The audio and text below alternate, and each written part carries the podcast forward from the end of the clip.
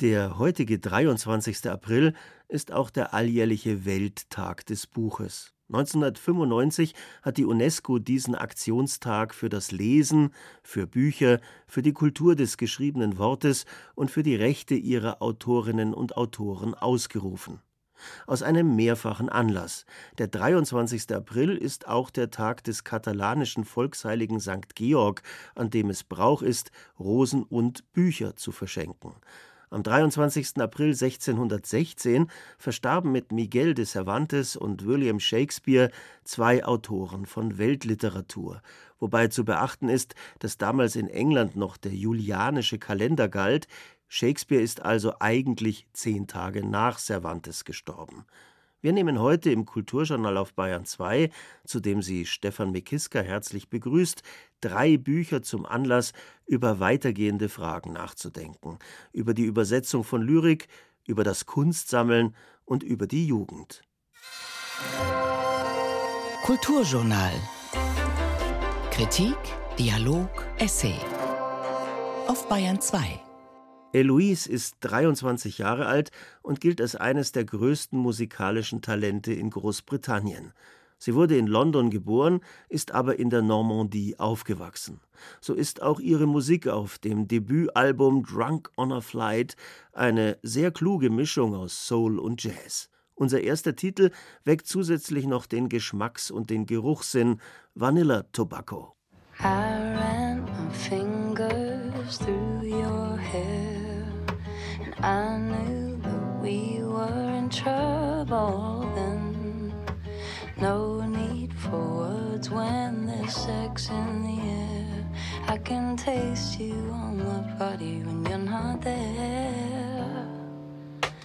You leave love bruises on my thighs. And you clench your jaw when you catch my eye. I stare back and we sway all night. And I swear I saw our freckles in the sky. Daydreaming about your lips, your hands on my hips. Oh, give me a little kiss on my nose. I wanna feel like I'm your only, and I want you close enough to smoke me. So pour yourself a drink and come been this way since the night we met. Lying in bed, smoking cigarettes. Passion and romance, endless summer sweat. Give me love and time and energy and head.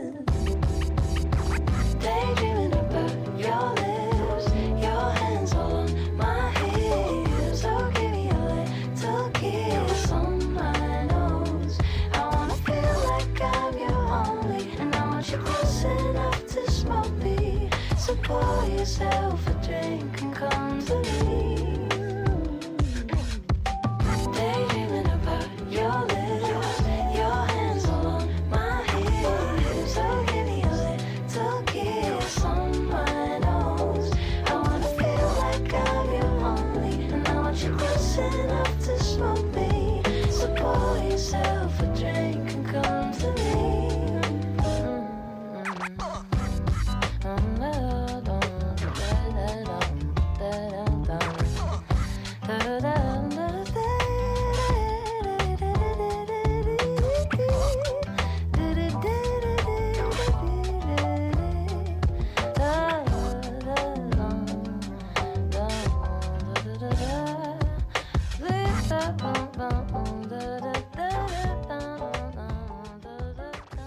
Dieses Kulturjournal zum Welttag des Buches wollen wir in einer Dichterinnenwerkstatt beginnen. Das Haus für Poesie in Berlin zeichnete die in München lebende studierte Romanistin Nora Zapf vor vier Jahren für das beste Lyrikdebüt des Jahres aus. Die Autorin von Rost und Kaffeesatz arbeitet aber auch als Dozentin an der Uni Innsbruck sowie als Übersetzerin aus dem Portugiesischen und dem Spanischen. Jetzt hat sich Nora Zapf einer ganz schwierigen Aufgabe gewidmet, dem Langgedicht Erster Traum der mexikanischen Barockdichterin Sor Inés de la Cruz aus dem 17. Jahrhundert. Unsere Autorin Astrid Meierle hat also gleich mehrere Themen: die Lyrikerinnen Nora Zapf und Sor Inés de la Cruz sowie die Übersetzung von Lyrik, ja sogar barocker Lyrik. Sie schreibt Gedichte über schläfrige Mischwesen und Nachmittage in Lissabon. Sie performt ihre eigenen Texte in Sprechgesängen, ist Mitinitiatorin von Lesereien wie Meine drei lyrischen Ichs. Die Münchner Autorin und Übersetzerin Nora Zapf. In der Vergangenheit hat sie auch Texte aus dem Portugiesischen ins Deutsche übertragen, darunter Fernando Pessoas Drama Der Seemann. In diesen Tagen verleiht sie einer Übersetzung aus dem Spanischen den letzten Schliff. Primero Sueño zu Deutsch Erster Traum, das Hauptwerk der Barockdichterin Sor Juana Inés de la Cruz. 25 Seiten umfasst das beinahe 1000 Verse zählende Langgedicht niedergeschrieben um 1690, vor mehr als 300 Jahren im heutigen Mexiko, dem damaligen Vizekönigreich Neuspanien. Nora Zapf. Man würde ja auch niemals bei Shakespeare fragen, ob man das jetzt nochmal übersetzen muss außer dass es natürlich schon großartige Übersetzungen gibt. Oder es gab auch jetzt so eine tolle Dante-Tagung, wo Dante-Texte neu übersetzt worden sind. Und ich glaube, bei solchen großen Namen fragt man sich nie, ist es jetzt sinnvoll, den Text nochmal neu anzuschauen und nochmal durch eine neue Übersetzerstimme sich anzueignen. Aber bei Sor Juana ist es eigentlich genauso. Also ich glaube, die muss man immer wieder neu übersetzen.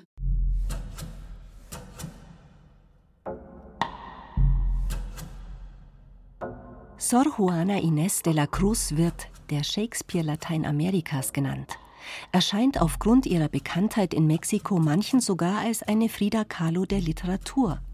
Sie verfasste Komödien, Sonette, essayistische Texte, etwa über Musiktheorie und war vor allem eine umfassend gebildete und sehr eigenwillige Frau. Heute kann man ihr in Mexiko täglich sicher einige Male begegnen, denn ihr Porträt befindet sich auf dem 100-Peso-Schein. Außerdem wurde ihr Leben mehrmals verfilmt, zuletzt 2016 in einer sechsteiligen Fernsehserie, auf verschiedenen Kanälen wie etwa YouTube weiterhin abrufbar. Natürlich setzt diese Serie mit dem Titel Juana Inés eigene Akzente. Die spätere Nonne, Dichterin und Universalgelehrte tritt als ein wunderschönes Mädchen mit wallendem, hüftlangem Haar ins Kloster ein. Bald schon liest sie heimlich die indizierten Bücher der Bibliothek. Si coges la parola, no hay urraca, que si la gorja de mal año saque. Y con tronidos, más que un triquitraque, a todo el Ihr Talent als Komödiantin beweist sie am Hof des Vizekönigs Neuspaniens, dessen Frau gar nicht genug bekommen kann von den provokanten Auftritten der jungen Juana Inés. Otro, otro!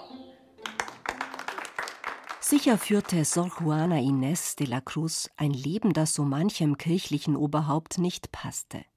Sie verfügte nicht nur aufgrund ihrer Bildung über Macht und weitreichende Netzwerke, sie hatte als Schatzmeisterin des Klosters auch einige finanzielle Möglichkeiten. Gleichzeitig wurde sie als Dichterin auch mit öffentlichen Aufträgen, wie etwa der Inschrift eines Triumphbogens betraut.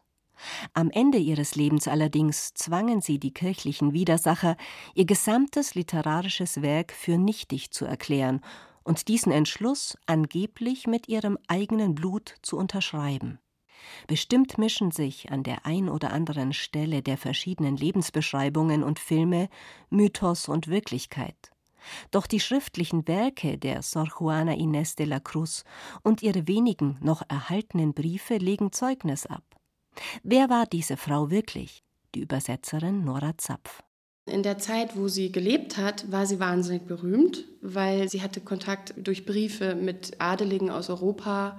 Sie hat Briefwechsel gehabt, die wirklich groß diskutiert wurden mit Bischöfen. Und sie war ja auch am Hof der Vizekönige. Also sie wurde unterstützt von zwei verschiedenen Vizeköniginnen, die sozusagen ihre Freundinnen waren, die sie aber auch angedichtet hat sozusagen oder über sie gedichtet hat und wo es auch ziemlich klar ist, dass es sozusagen erotische Gedichte an sie gibt und erotische Texte an verschiedene, auch adelige Frauen, auch in Europa, also zum Beispiel in Portugal. Sie war im Austausch und sie wurde auch besucht im Kloster. Also es war eher eigentlich auch ein bisschen wie so ein literarischer Salon teilweise, was ja auch für die Zeit erstaunlich ist. Es sind immer wieder Menschen zu ihr gekommen, um Rat zu fragen oder auch Sachen zu diskutieren. Denn Sor Juana Inés de la Cruz konnte nicht nur fließend Spanisch, Latein und Nahuatl, die Sprache der Azteken, sie konnte auch weitere Sprachen lesen und verstehen. Außerdem eignete sie sich ein immenses Wissen aus allen ihr zugänglichen Gebieten an, griechische und römische Philosophie, antike Mythologie, theologisches Wissen, Kulturgeschichte und Baukunst der Azteken, Maya und Ägypter. Nicht zuletzt hatte sie fundierte mathematische und medizinische Kenntnisse.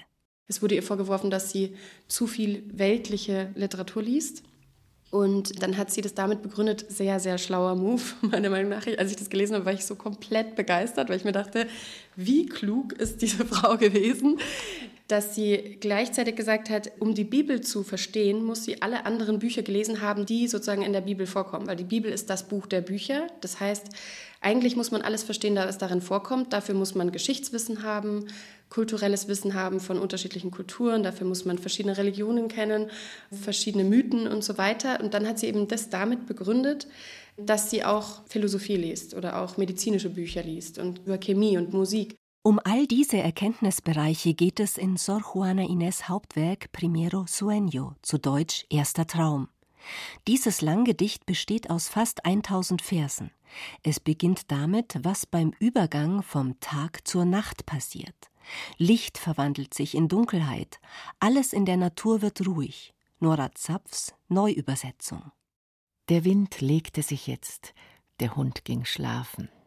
Einer lag, der andere still, rührte der Wind nicht. Ein Atom aus Angst, sein Wispern stieße leicht, ganz leis, doch noch ein Geräusch aus, was Sakrileg, und er damit Schänder des tonlosen Schweigens wär. Das Meer war nicht mehr aufgewühlt, schaukelte kaum die instabile himmelsblaue Wiege, wo die Sonne schlief, und die immer stummen Fische die tief in schleimigen Betten und dunklen Höhlen schlummern, wurden doppelt stumm. Unter ihnen lag die Zauberin Almone. Das Gedicht beschreibt weiter, wie ein menschliches Wesen allmählich einschläft und was es im Schlaf erlebt. Eine Traumreise. Es geht um Erkenntnis. Diese Reise beginnt mit dem Aufstieg auf eine Pyramide, wie sie Sor Juana Inés aus eigener Anschauung, aber auch vermittelt durch Literatur über Ägypten kannte. Nora Zapf. Sie ist in der Nähe von zwei Vulkanen aufgewachsen und gleichzeitig gibt es ja auch die aztekischen Pyramiden und die Maya-Pyramiden. Und in ihrem Gedicht kommen eben die Pyramiden sowie die Obelisken als Form eben nach oben zum Himmel strebend vor. Und dann verwendet sie das ja als Bild des Menschen, der immer höher streben will. Angetrieben von einem geradezu euphorischen Erkenntnisinteresse. Während dieser Reise, die als Seelenreise zu verstehen ist, taucht der Körper in einen Zustand, in dem die lebenserhaltenden Funktionen völlig autonom weiterlaufen. Die Barocklyrikerin findet für das Zusammenspiel der Organe Sprachbilder, wie sie Jahrhunderte später in den Gemälden von Künstlerinnen und Künstlern der klassischen Moderne auftauchen. Nora Zapf akzentuiert in ihrer Übersetzung diese pulsierenden Bilder.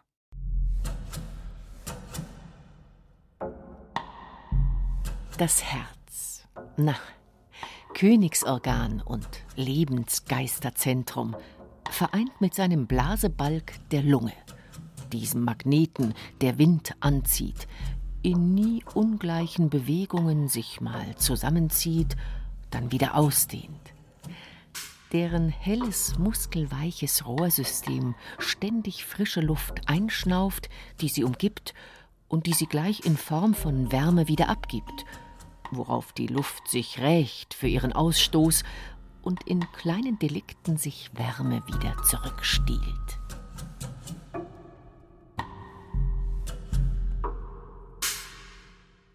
Ich fand es faszinierend, dass sie über die Körperfunktion auch zum Traum kommt. Das fand ich faszinierend. Das ist auch so was ganz zeitgenössisches, finde ich, dass man den Körper auch ein bisschen als Maschine wahrnimmt, der so im Schlaf weiter funktioniert. Das Herz schlägt weiter, hoffentlich. Die Lunge funktioniert weiter, der Magen macht seine Funktionen weiter und so weiter. Und das verbinden wir normalerweise nicht mit dem Traum, sondern das ist eigentlich das Gegenteil vom Traum. Das ist ja eigentlich das, was körperlich passiert. Als Lyrikerin dehnt Nora Zapf in ihren eigenen Gedichten Sprache bis an ihre Grenzen, verwebt Gesprächsfetzen, Songtexte und die Namen fremdländischer Stadtviertel und Cafés in ihre Zeilen. Wer Nora Zapfs ebenso assoziationsreiche wie experimentelle Texte kennt, wird erstaunt sein, wie zurückhaltend und vorsichtig sie etwa mit Metaphern und Wortschöpfungen bei der Übersetzung von Primero Sueño vorgeht. Sie versucht bei jedem Wort dem Entstehungsumfeld des Textes gerecht zu werden. Ein Beispiel, wie sich Nora Zapf in den ersten Zeilen der Sprache von Sor Juana Inés de la Cruz annähert und ein Vanitas, also Vergänglichkeitsmotiv, übersetzt. Hier gleich am Anfang das Wort Vano ist ganz wichtig auch in ihrem Gedicht und das ist eben auf Deutsch eher sowas wie eitel, aber eben nicht eitel im jetzigen Sinn, sondern in dem Sinn, wie man es auch bei uns im Barock gesagt hat. Das ist sehr, sehr kompliziert. Was, was vergänglich ist, was vergeblich ist, wo das Ende davon schon sowieso mit eingeläutet ist, ungefähr. Ich habe es dann jetzt als zusammengesetztes Substantiv mit einem Trennungsstrich dazwischen Eitel-Obelisken genannt. Und sie sagt eben, die Obelisken sind Vano, also eitel, habe ich die ganze Zeit rumgewürfelt und geschaut, wie ich es mache. Und mir kam es dann irgendwie am zeitgemäßesten vor, das einfach als gemeinsames, also einfach als Irritation auch ein bisschen zu setzen. Weil man könnte ja auch sagen, eitle Obelisken, aber das wollte ich eben nicht, weil es war mir dann ein bisschen zu sehr, ja, wieder dann im 19. Jahrhundert verhaftet.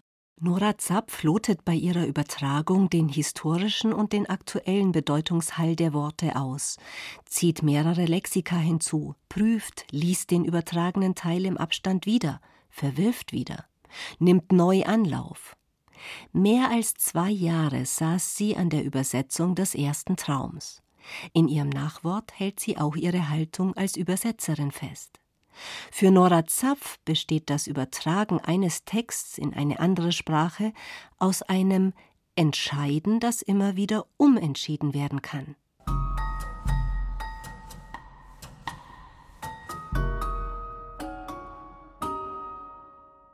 Welche Strahlkraft von Sor Juana Inés Werk ausgeht, zeigt die Tatsache, dass sich im Lauf der Zeit, vor allem im 20. Jahrhundert, immer wieder Kollegen schreibend mit ihr in Dialog setzten.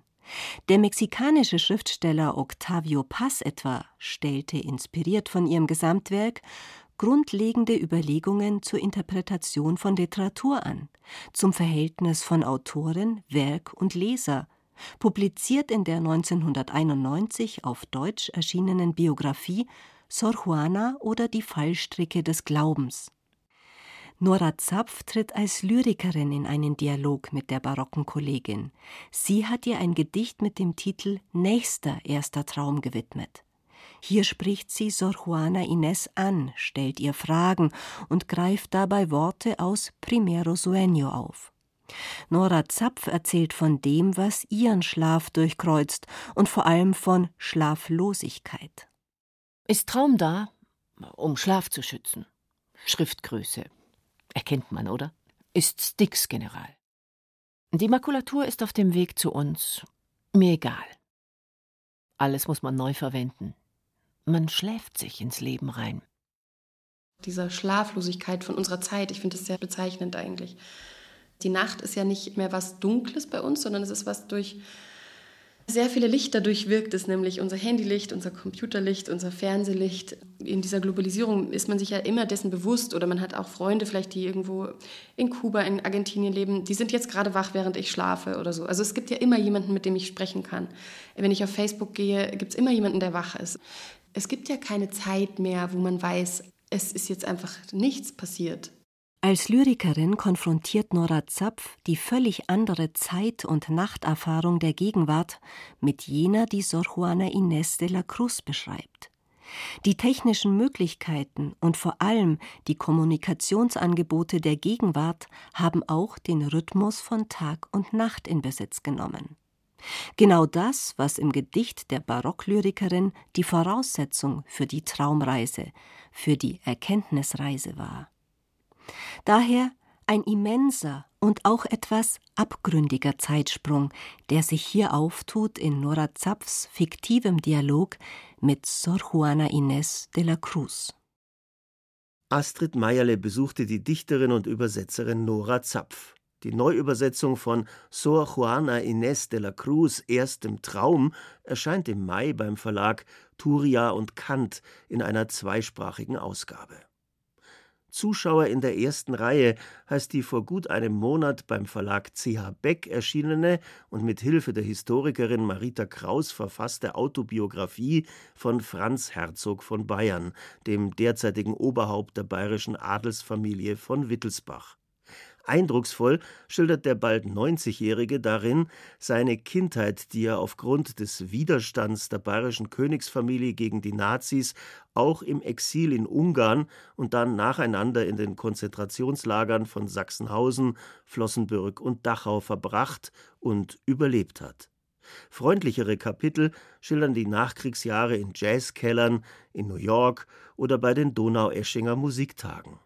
Wir lernen die Familie und den europäischen Adel, aber auch Thomas Greinwald kennen, der seit über 40 Jahren der Mann an der Seite des Herzogs ist.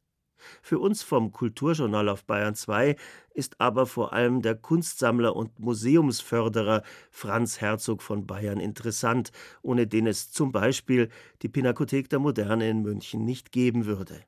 Er steht damit ganz in der großen Tradition der Wittelsbacher und ist als Liebhaber der aktuellen, modernen Kunst doch ganz eigen, wie er mir in Schloss Nymphenburg erzählt hat. Es war mehr ein persönlicher Antrieb. Ich habe natürlich Glück gehabt mit meinen Vorfahren, das stimmt schon, aber wie ich angefangen habe, mich für Kunst zu interessieren, habe ich darüber nicht sehr viel nachgedacht. Da war es einfach aufregend, was um mich herum passiert ist und plötzlich war man da mittendrin. Sie schildern ja in Ihrer Autobiografie sehr eindrucksvoll, dass Sie eigentlich gar nicht wussten, bis kurz nach dem Krieg, aus welcher Familie Sie wirklich kommen, weil Sie sich immer so als normal gefühlt haben. Und da gab es aber dann natürlich dann irgendwann in der Umgebung auch mal Altmeistergemälde und es gab sicherlich auch dann die Erkenntnis über die Geschichte der Familie. Es gab eine Begegnung, als Sie in der Schweiz waren zum Studium und zum Lernen in einer Bank, eine Begegnung mit impressionistischer Kunst, aber auch ansonsten später Begegnungen mit Künstlern. Was war wirklich Ihr Antrieb? Wann passierte das, dass der Kunstwurm, wie die Schönborns immer gesagt haben, in Sie hineingefahren ist? Das war eigentlich ganz präzise eine Ausstellung, auf die ich aufmerksam gemacht worden bin von Zeichnungen von Kubin die haben mich aufgeregt. Da habe ich ein Blatt erworben und das war für mich so ein Anlass, eine Zündung. Von da ab ist das Interesse konkret geworden. Aber es stimmt schon, ich bin mit guter Kunst an den Wänden aufgewachsen nach dem Krieg. Und das prägt natürlich, denn ich hatte als Student drei, vier wirklich wunderbare Bilder in meinem Zimmer hängen, jahrelang. Und das war eine sehr starke Präsenz. Und von da an wusste ich, wenn schwache Bilder an der Wand hängen, ist ein Raum etwas anderes, in dem man lebt, wenn da Bilder hängen, mit denen man in einen Dialog kommt. Und Sie haben immer diese Qualität, ich sage mal Ausgangspunkt Kubin, gehalten. Denn der Kubin ist ja wirklich einerseits ein Teil der klassischen Moderne. Er war Mitglied beim Blauen Reiter, aber sehr Außenseiter. Und Außerdem als Zeichner, wenn man sich diese Schraffuren anschaut und so weiter, der kann mithalten mit Rembrandt und mit ganz anderen, die vorher waren, aber auch mit Leuten, die danach gekommen sind. Also sie hatten von vornherein in dieser Ausstellung, ich erinnere mich aus ihrem Buch Galerie Franke in Villa Stuck, da hatten sie im Prinzip gleich erste Qualität und mussten gar nicht tiefer greifen. Das habe ich damals gar nicht verstanden, weil ich hatte ja keine kunstgeschichtliche Vorbildung. Also das war einfach ein persönlicher Kontakt. Die Zeichnungen waren wirklich wunderbar, sehr gut. Aber damals haben sie mir einfach nur gefallen. Und wie ging es dann weiter? Haben Sie weiter gekauft, gelegentlich, oder wurden Sie dann schon eingeladen? Ich meine, Sie hatten ja nicht übermäßig viel Geld. Viele Leute denken, die Wittelsbacher schwimmen im Geld, aber damals war es ja eher nicht so. da habe ich alles abgestottert. Aber ich glaube, ich bin einfach neugierig geworden. Und diese Zeichnung vom Kubin, die, die ist da bei mir gehangen und die war einfach toll. Und da habe ich dann zu den paar Kunstgalerien, es waren ja ganz wenig in München, immer wieder hineingeschaut, was da gerade hängt, welche Ausstellungen sind. Und ja, da ist so eine Begeisterung gewachsen und plötzlich war man da mittendrin, ist mitgeschwommen und hat erlebt, was da vor sich geht. Und war das auch die Begegnung schon mit Künstlern? Weil ich kann mir vorstellen, wenn jemand mit dem Namen von Bayern kommt und was kauft, dann ist die Künstlerin, der Künstler eher interessiert, den Sammler kennenzulernen, als wenn irgendein Herr Müller oder eine Frau Meier kommt. Ich war dumm genug, das eher zu scheuen. Ich habe immer gedacht, ich weiß ja gar nicht, was ich mit denen reden soll. Aber es gibt eine Periode bei Günter Franke, der hatte seinen viereckigen Raum mit einem Gewölbe und da war eine Ausstellung von Ernst Wilhelm Ney. Da habe ich dann auch wieder ein Bild ausgesucht, habe das erworben und bin vor dem gestanden und der Ney mit Günter Franke war am anderen Eck vom Zimmer gestanden und da hat der Ton übertragen und da habe ich gehört, wie der Ney zum Franke gesagt hat, was ist denn das für ein Vogel? Der hat mich angeschaut. Das war mein erster Kontakt mit einem Künstler. Was Sie gerade Nei erwähnen, das deutsche A-Formell, das ist ja etwas sehr Spezielles. Ich hatte das Glück, in meiner Arbeit hier als Radioreporter noch einige der alten Herren kennenzulernen. Ruprecht Geiger musste sein Rasenmähen auf seinem Riesengrundstück in Sollen unterbrechen für mein Interview. Ich habe Schuhmacher kennengelernt, Schulze, Götz und so weiter, die noch gelebt haben. Und ich muss immer auch in der Öffentlichkeit sagen, viele sagen ja, das kann meine Tochter auch. Und wenn man dann aber mit denen geredet hat und was für eine Philosophie dahinter steckt und wenn eine schnelle Bewegung kommt, gut, bei Naya hat es länger gedauert, aber da steckte ja viel dahinter an Philosophie, an Denken, an Konzentration und sie haben wohl auch viel weggeworfen. Wie war Ihr Eindruck dieser Kunstperiode nach dem Zweiten Weltkrieg? Einfach aufregend. Es war ja das Erste, was ich zu sehen bekommen habe. Und dieser schlimme Satz, das kann meine Tochter auch, den habe ich zuerst gehört im Zusammenhang mit Picasso. Gut, das hat man dann doch sehr schnell überwunden. Und Künstler kennengelernt habe ich noch einige, dann nicht alle. Theodor Werner war hier in München zum Beispiel, der ja wunderbare Bilder auch von Picasso an der Wand hatte. Das habe ich da zum ersten Mal überhaupt gesehen. Und ja, dieses Informell war ja das Erste, was wir überhaupt zu sehen bekommen haben nach dem Krieg. Und da ist man so hineingewachsen. Ich sage ja immer auf den Satz, das kann meine Tochter auch, sage ich prima bringen Sie mir die Arbeiten, ich werde versuchen, sie zu verkaufen. da würde ich mich hüten, das zu sagen, sonst tun die es noch. ja, aber das ist die beste Gegenmaßnahme, weil dann sehen Sie, vielleicht ist doch nicht so viel dran an dem Satz. Sie hatten ja in der Familie auch Kunstinteressenten, aber das war meistens Menschen, die sich für alte Kunst interessiert haben, wie Ihr Vater. Gab es da mal Spannungen oder andersrum gefragt, ist sogar Ihr Sammeln der modernen Kunst fußend auf diesen Erfahrungen mit den alten Meistern? Ich glaube eher letzteres. Denn ich hatte einen sehr guten Kontakt zu meinem Großvater, der ja sehr viel von Kunst verstanden hat. Sein Lieblingsgebiet italienische Renaissance, aber immer auf höchster Qualität.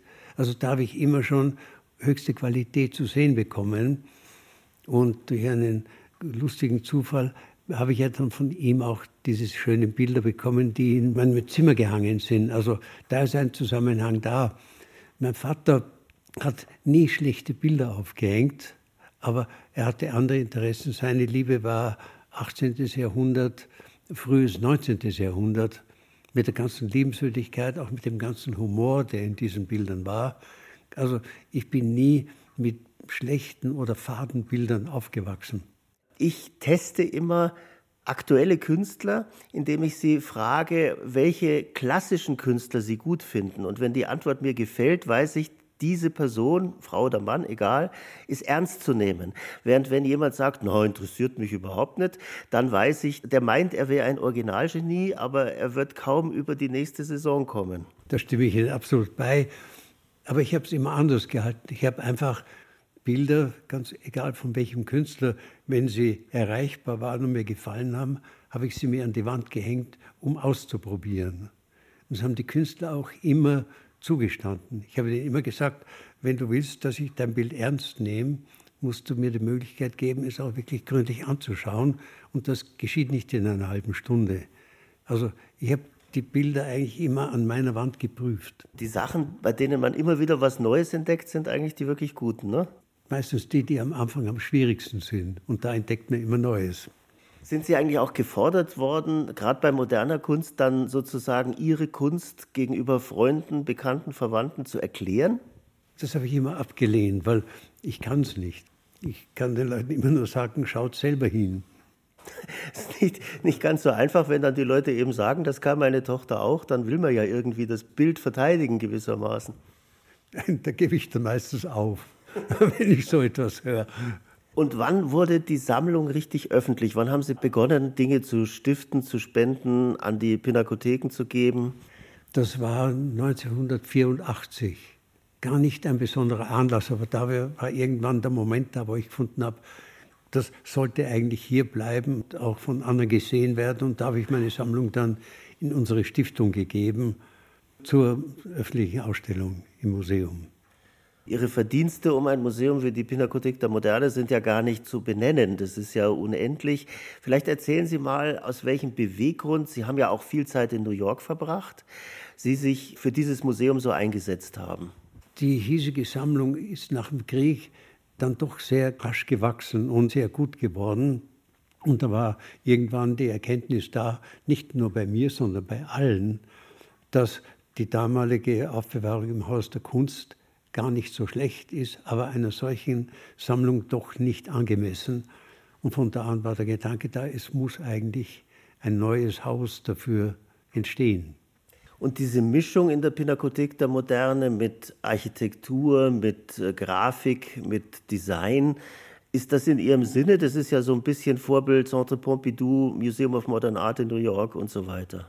Ja gut, das war für mich ein vertrauter Gedanke schon aus New York natürlich dort in einem ganz anderen Ausmaß.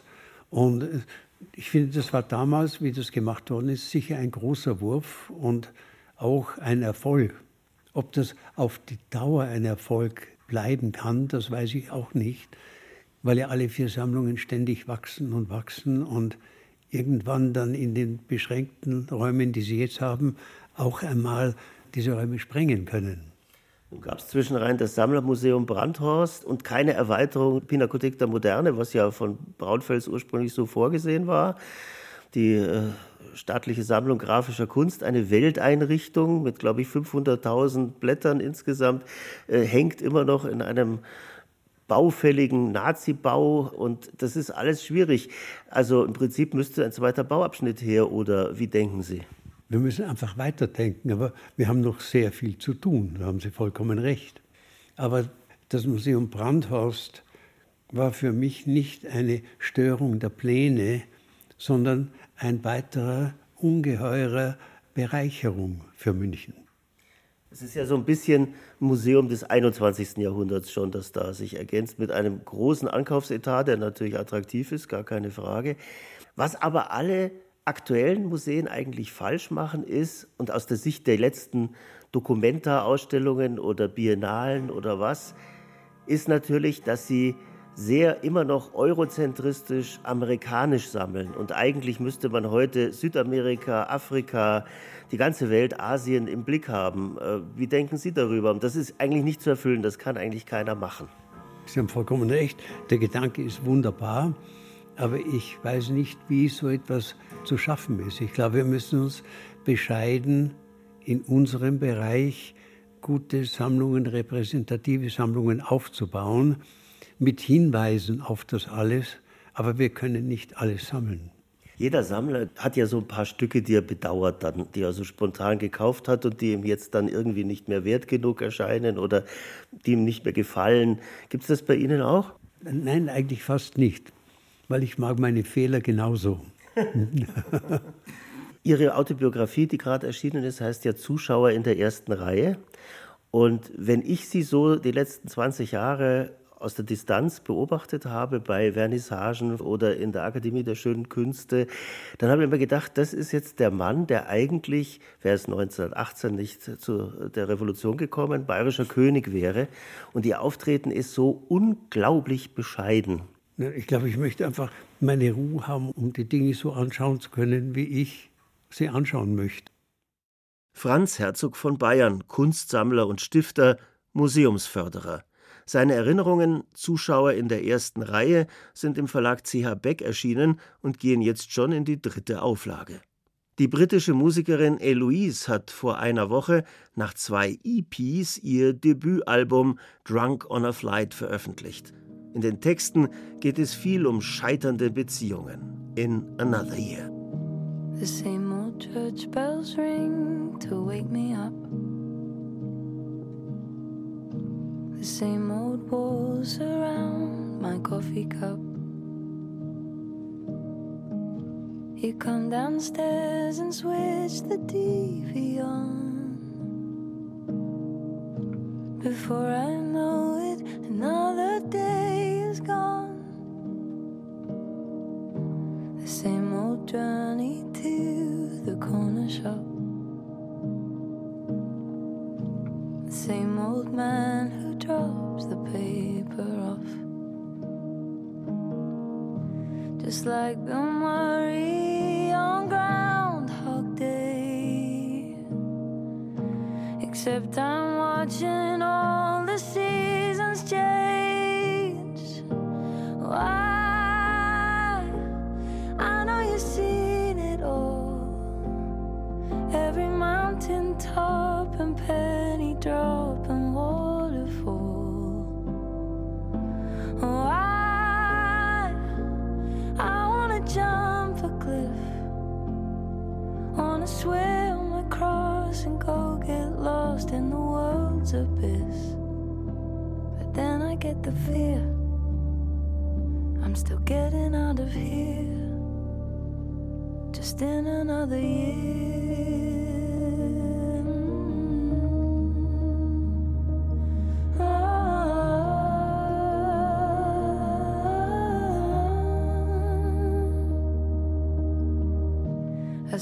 some photos in a magazine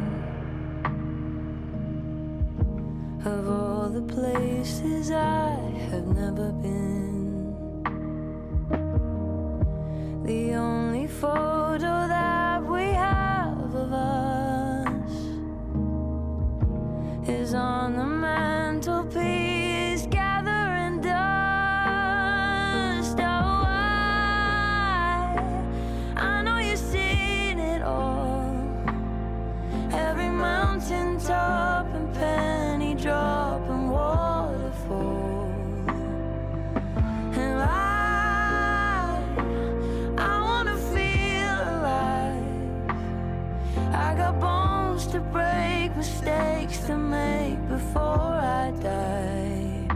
So let me make it clear. I'm still getting out of here. Just in another year.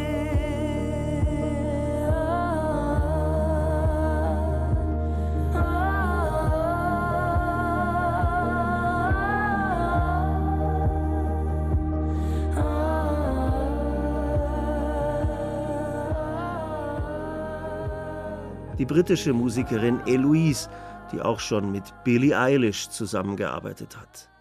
Nächsten Monat wird der Kinderbuchautor, Illustrator und Musiker Erhard Dietl 70 Jahre alt.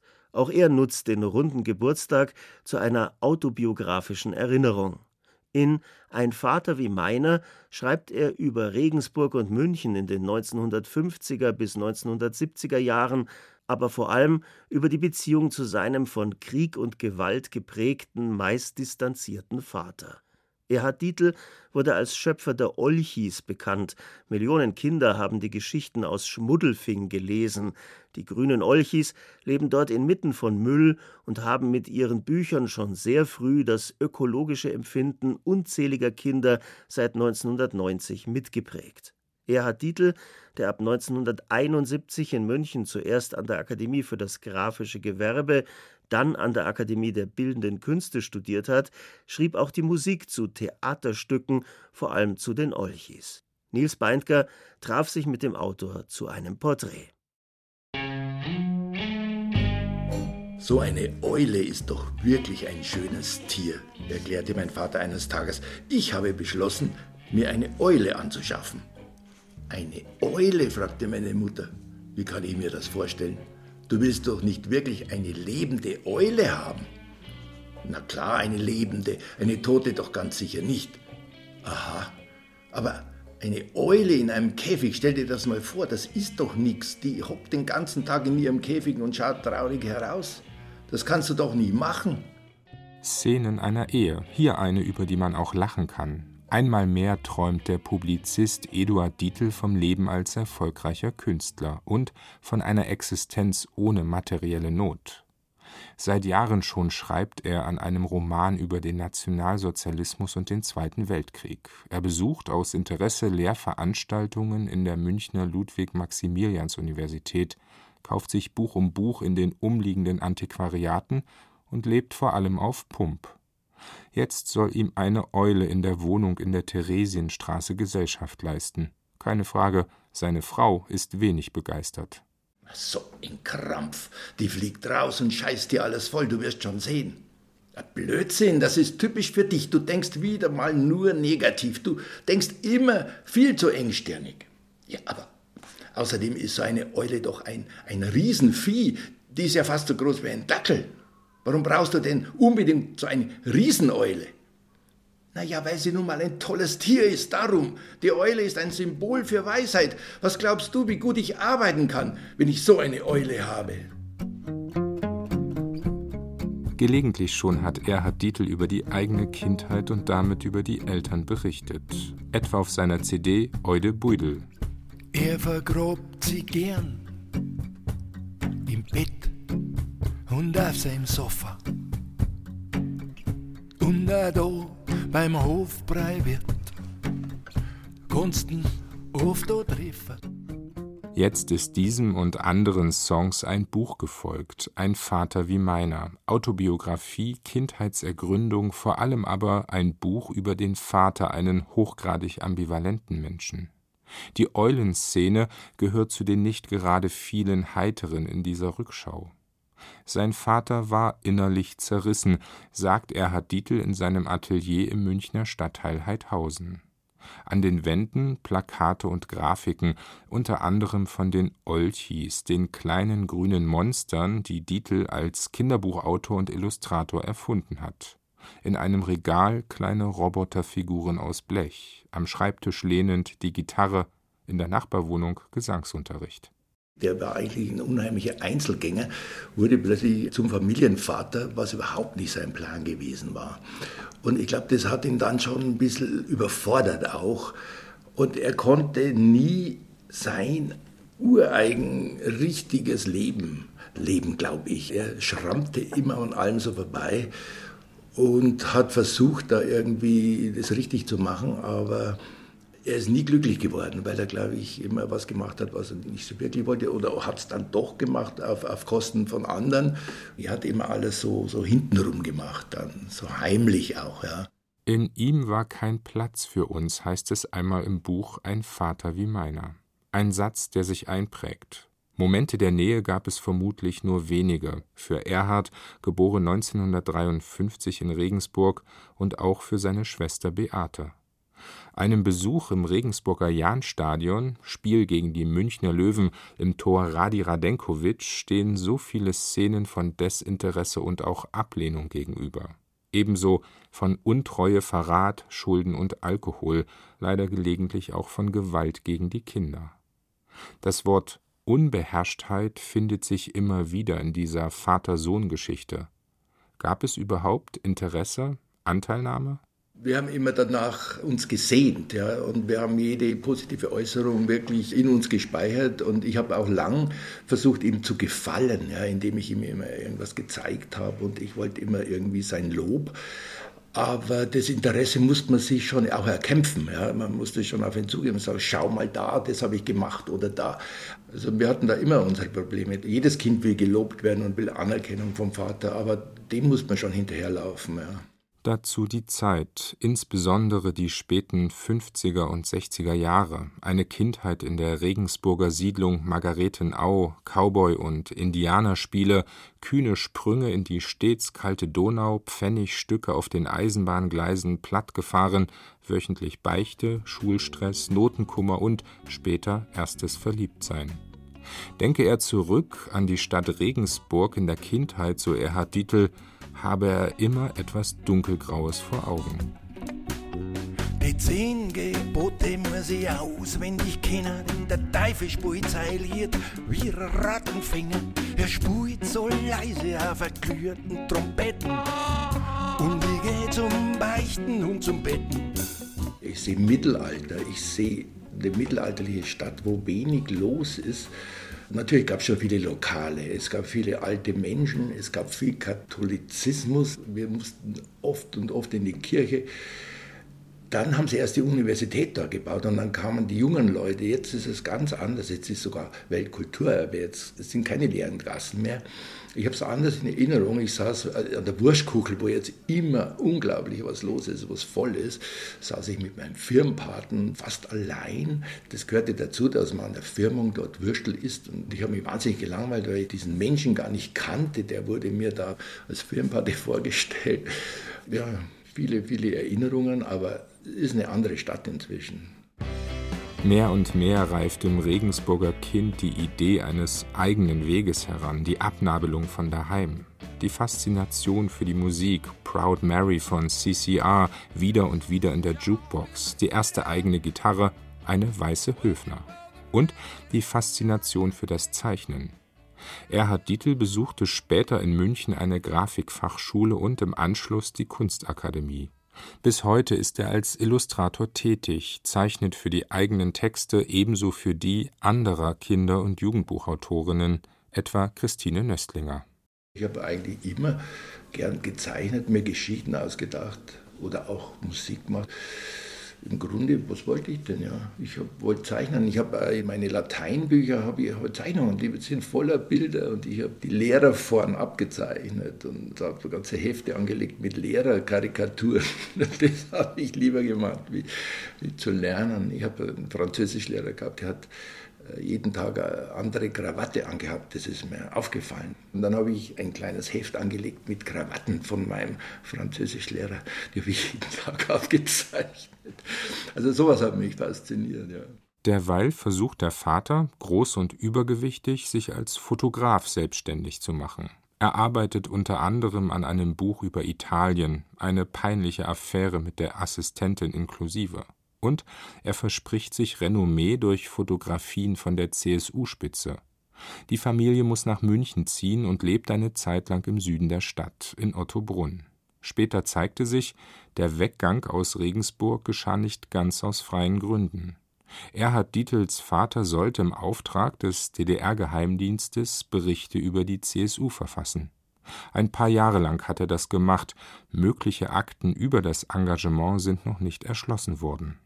Erhard Dietl sagt, er selbst wolle das nicht tun. Das habe ich tatsächlich erst nach seinem Tod erfahren. Das hat mir meine Mutter vorher nie erzählt, er natürlich auch nicht. Und dann hat sie mir gesagt, dass der das gemacht hat, dass wir sonst nie nach München gekommen wären, wenn die damalige DDR uns das nicht finanziert hätte und ihm auch noch monatliches Gehalt gegeben hätte, dass er da in der CSU herumspioniert und Briefe schreibt.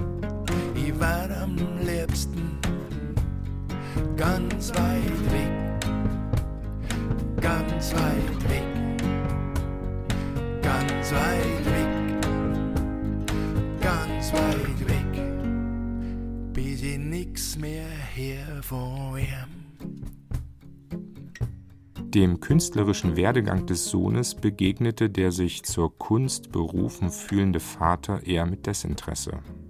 Das gilt auch für die Figuren, mit denen Erhard Dietl in unendlich vielen Kinderzimmern zu Gast ist. Die Olchis, kleine grüne Monster, die müffeln und die sich überhaupt nicht benehmen. Beim Essen die Füße auf dem Tisch, schmatzen, rülpsen ein reiches Reservoir an Schimpfwörtern.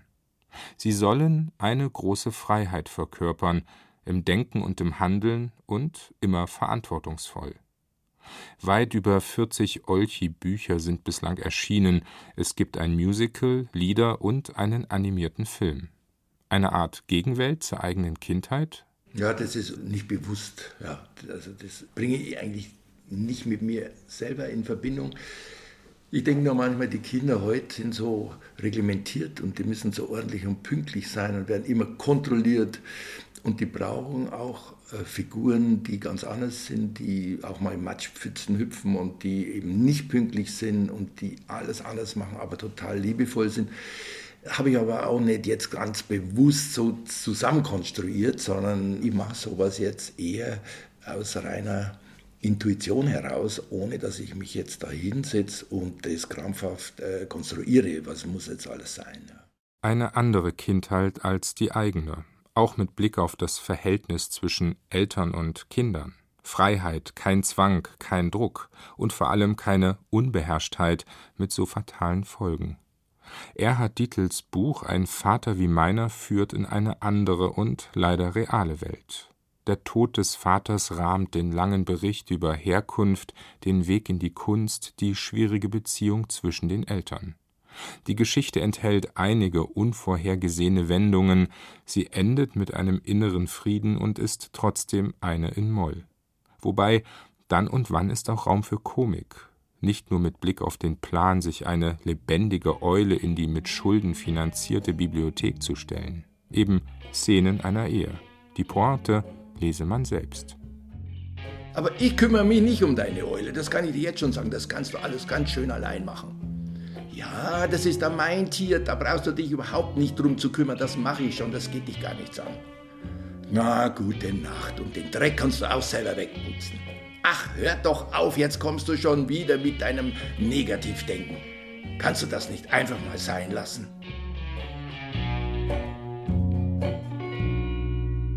Niels Beindker porträtierte zum heutigen Welttag des Buches den Autor Erhard Dietl. Dessen neuestes Werk heißt Ein Vater wie meiner und ist im Oettinger Verlag erschienen. Er geht mit Gitarre auf Lesereise am 3. Mai in München, am 12. Mai zum Allgäuer Literaturfestival in Mindelheim. Damit geht das heutige Kulturjournal auf Bayern 2 zu Ende. Stefan Mekiska bedankt sich im Namen des Teams fürs Zuhören. Eloise spielt jetzt noch den Titelsong ihres Albums Drunk on a Flight. We broke up when we woke up, cause it had to end. We couldn't speak from the pain, had to jump on a plane. and pretend. Mm. Well, I got so drunk on that flight, couldn't tell day from night, but I didn't want to. I'm not me you. And since we split the sheets, and every man I meet, I look for you.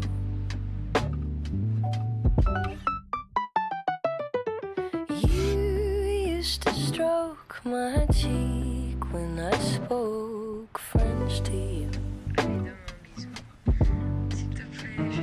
But then you'd